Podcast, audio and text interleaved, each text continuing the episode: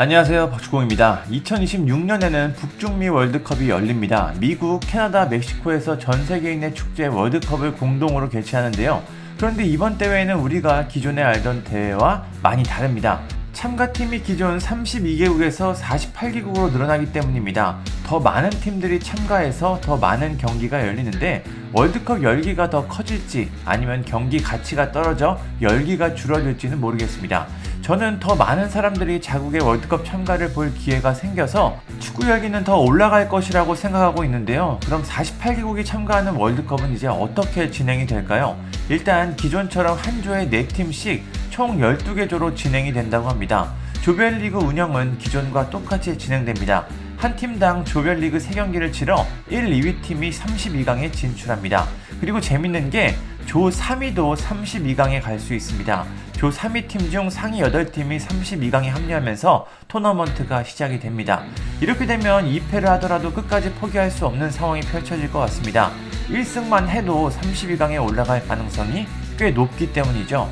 사실 피파는 3개 팀이 한 조를 이뤄서 16개 조로 조별리그를 운영하고 1, 2위 팀이 32강에 오르는 걸 구상했습니다. 하지만 이렇게 되면은 한 팀당 두 경기밖에 치르지 않고 한 팀은 남은 두 팀의 마지막 경기가 열릴 때까지 그저 지켜볼 수밖에 없어서 이게 담합의 가능성이 생깁니다.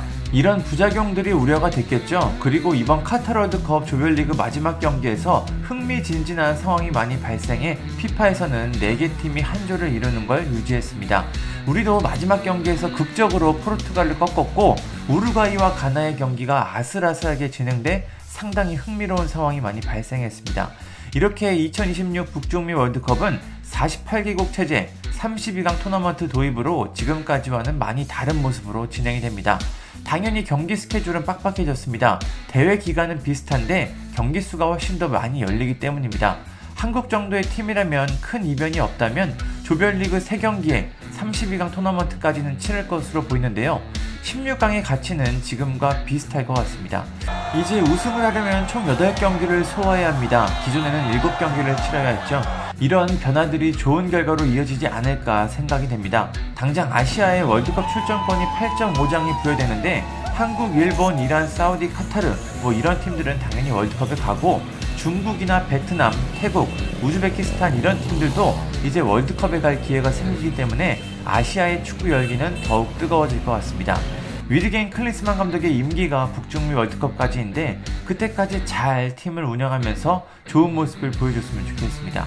파울루 벤투 감독은 한국 축구 역사상 처음으로 지역 예선부터 본선까지 임기를 이어간 감독입니다. 항상 중간에 경질되고 소방수가 투입되는 뭐 이런 일이 많았죠. 클리스만 감독도 이 좋은 흐름을 이어갔으면 좋겠습니다. 당장 올해 11월부터 북중미 월드컵 아시아 2차 예선이 시작됩니다. 클리스만 감독이 한국 축구에 어떤 유산을 남길지 또 월드컵 본선까지 모두 소화할 수 있을지 참 궁금합니다. 감사합니다. 구독과 좋아요는 저에게 큰 힘이 됩니다. 감사합니다.